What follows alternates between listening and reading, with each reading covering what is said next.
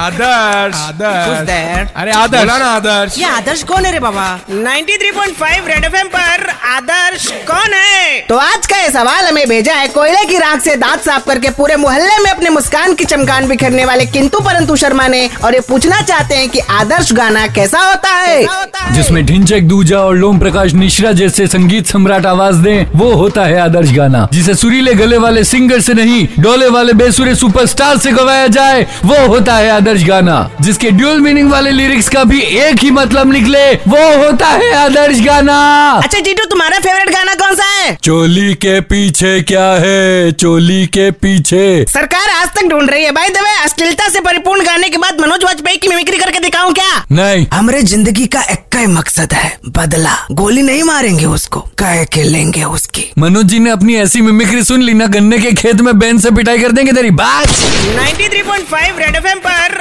आदर्श कौन है